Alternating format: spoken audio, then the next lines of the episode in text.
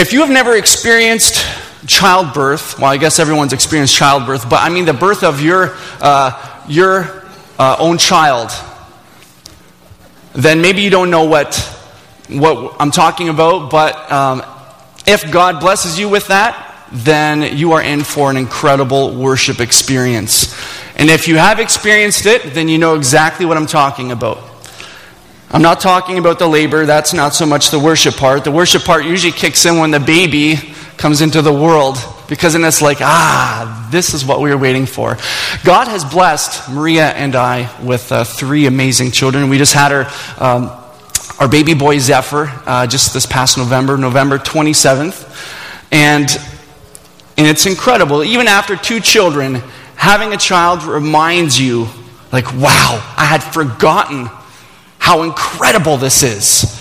Uh, this, this new life. You know, uh, you think of the, the touch of a newborn baby, the, the silky uh, touch of their skin, so smooth. And, and you know, you could compare it to, to something else in life. You know, maybe you've touched silk before, but when you touch a newborn baby, it's like nothing you've ever touched before.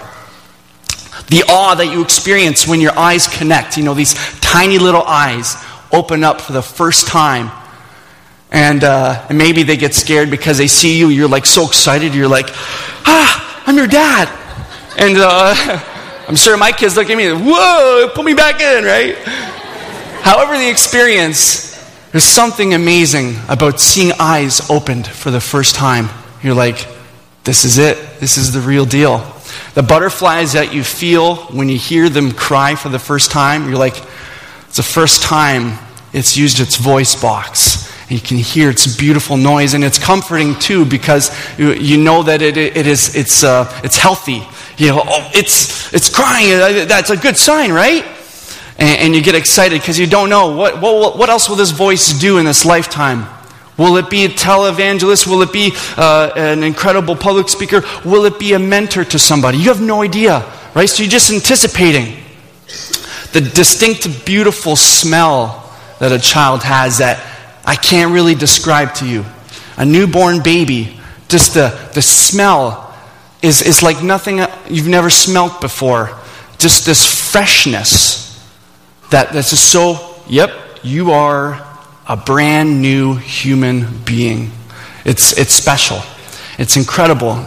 The child has done nothing to deserve your love, and yet you find yourself crying, overwhelmed with the love and joy that this child that you have for this child in its entrance into the world.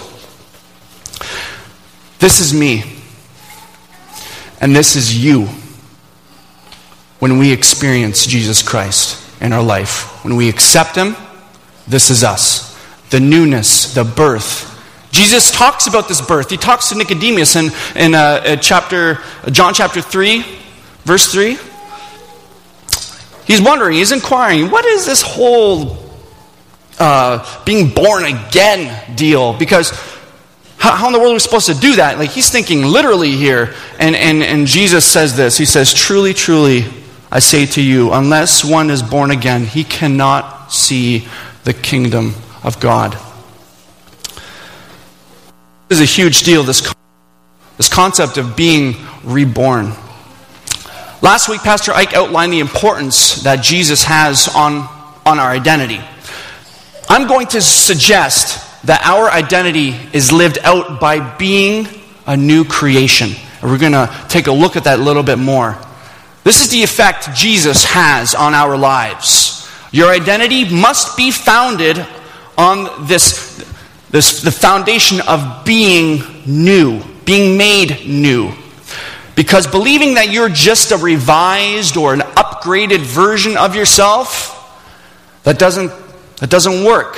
And there's a lot of reasons why well, that just doesn't work. Mainly because if you want to present yourself before a holy God, and you have this sin, this, these bondages that are sort of sprinkled into your life, you can't, you can't be in the presence of a holy God. However, um, I'm not going to reiterate what uh, Pastor Ike said last week, but Jesus changed all that. Through, through the lens of Jesus, we are made holy, and God and God accepts us because he sees us through the lens of Jesus. In order to make things right with God, we need to be holy.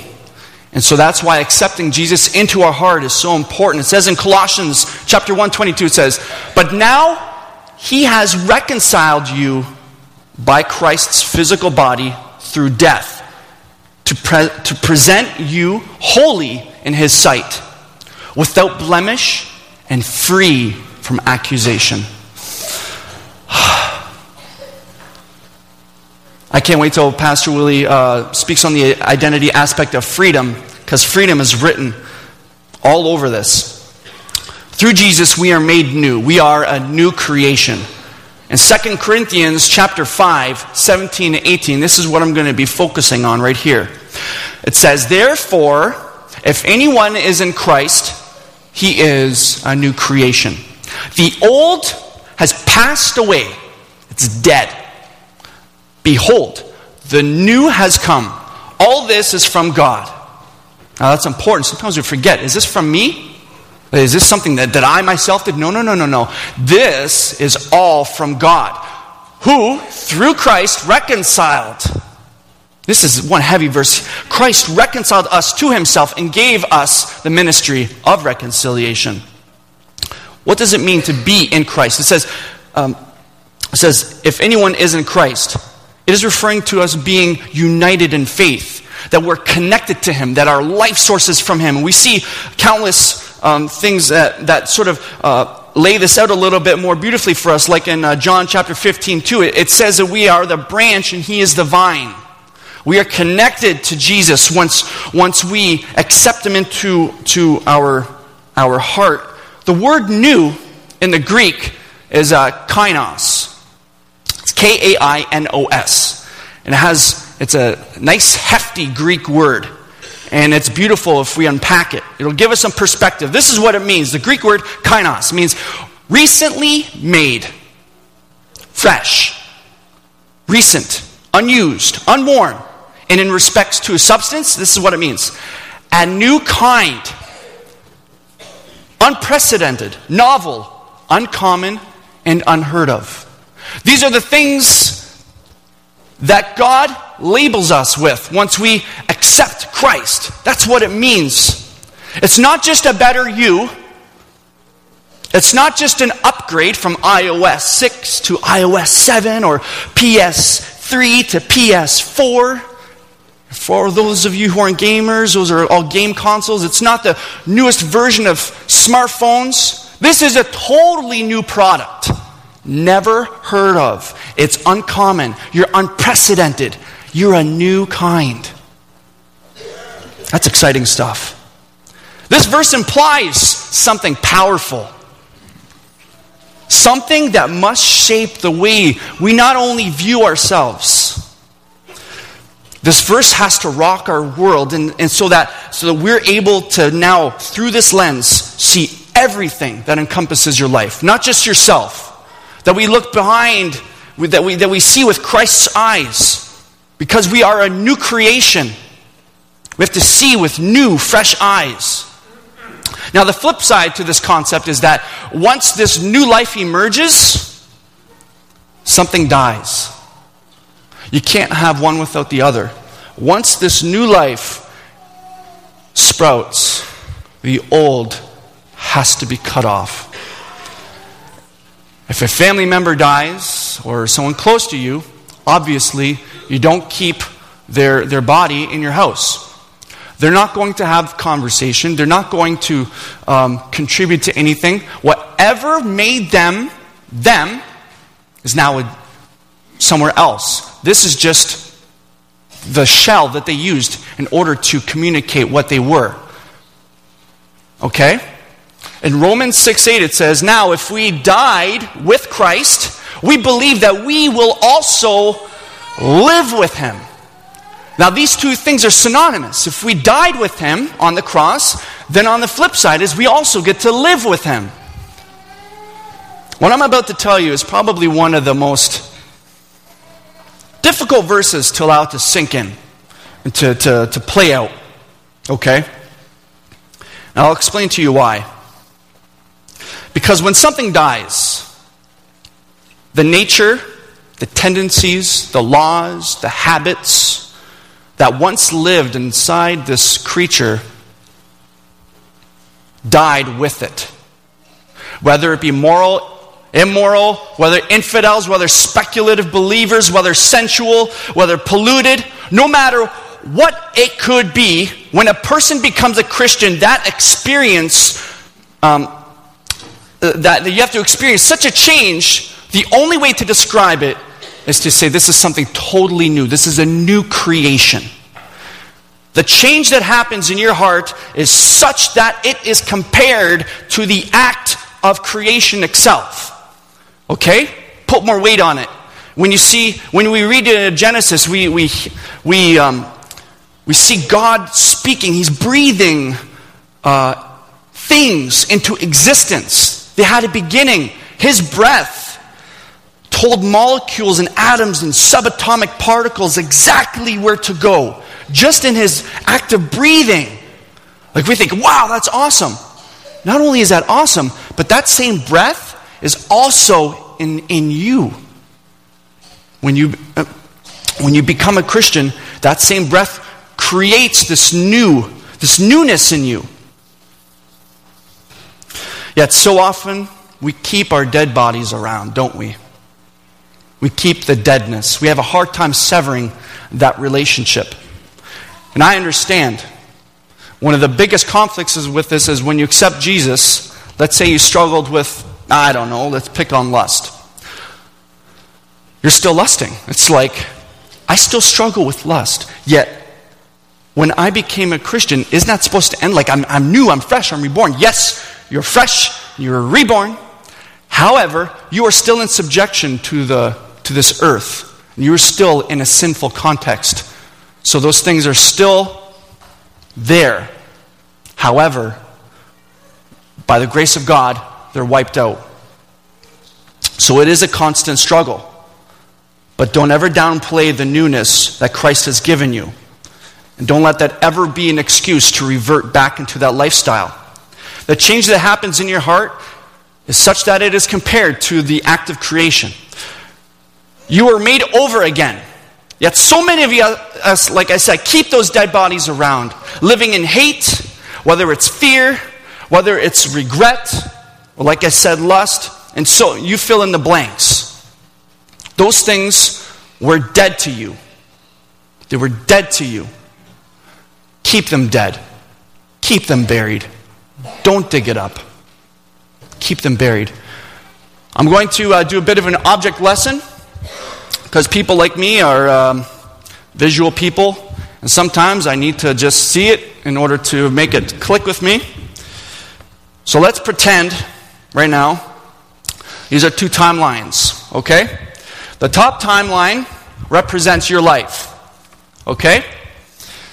Now, this timeline, your life is in subjection to whose life? Adam's. We follow suit with Adam, Adam and Eve, right? And so, like Adam and Eve, we had a beginning. We had a beginning point. We were born, right? So, this is your life. You were born. Somewhere down the way, you learned how to ride a bicycle. And then you fell. Then you got back on and whatever, right? Later on, you know, you, you, um, you became a teenager. Monumental. You're not thinking concrete, sequential, now you're thinking abstract, and you're noticing girls and boys. Maybe uh, you start uh, taking interest in one, maybe start dating. Maybe you get a job. Actually, let's, uh, maybe you wanted the job before you start dating, or else, or else you may not get married, right? so we don't know. Anyways, my point is that what happens, you live a life, you know? hopefully the biggest thing that you do on this timeline is accept Jesus Christ as your head chief in your life that dictates everything that you do because you're compelled by his love, right? And eventually, like Adam, we will die. However, there is another option Jesus Christ. Let's say that this is Jesus Christ's timeline. Okay? Jesus does not necessarily operate on the same with the same laws that we do. Now, let me unpack that a little bit. For instance, Jesus does not have a beginning. Right? So let's say this just goes on forever, for eternity. Jesus does not have an end. Okay? So let's, I know this one has an end, but let's pretend that keeps going. Okay, so, now this is Jesus' timeline. And you say, well, he was born. And say, well, yes, he was born. But Jesus, of course, we know, being uh, part of the Trinity, is, is God. He was God incarnate. So technically, he has no beginning, he has no end, right? So Jesus would have went through some of the same milestones that we went through, learning how to walk and stuff like that. But you can all agree with me the most pivotal part of what Jesus did on earth was this. This changed everything. This changed everything. The cross. Now, when Scripture says that we are in Him and He is in us, and, and if we die with Him, we will also live with Him, these are very powerful implications. What that means? You don't abide by those anymore, by that timeline. You have now inherited this timeline. Okay? What does this mean? Why is this important? Well, has very strong implications. Has a tragedy happened in your life? What's happened in your life? You go through something tough? Have a hard time forgiving yourself? Have broken relationships? What timeline is that on? This one. This timeline. But we're on this one.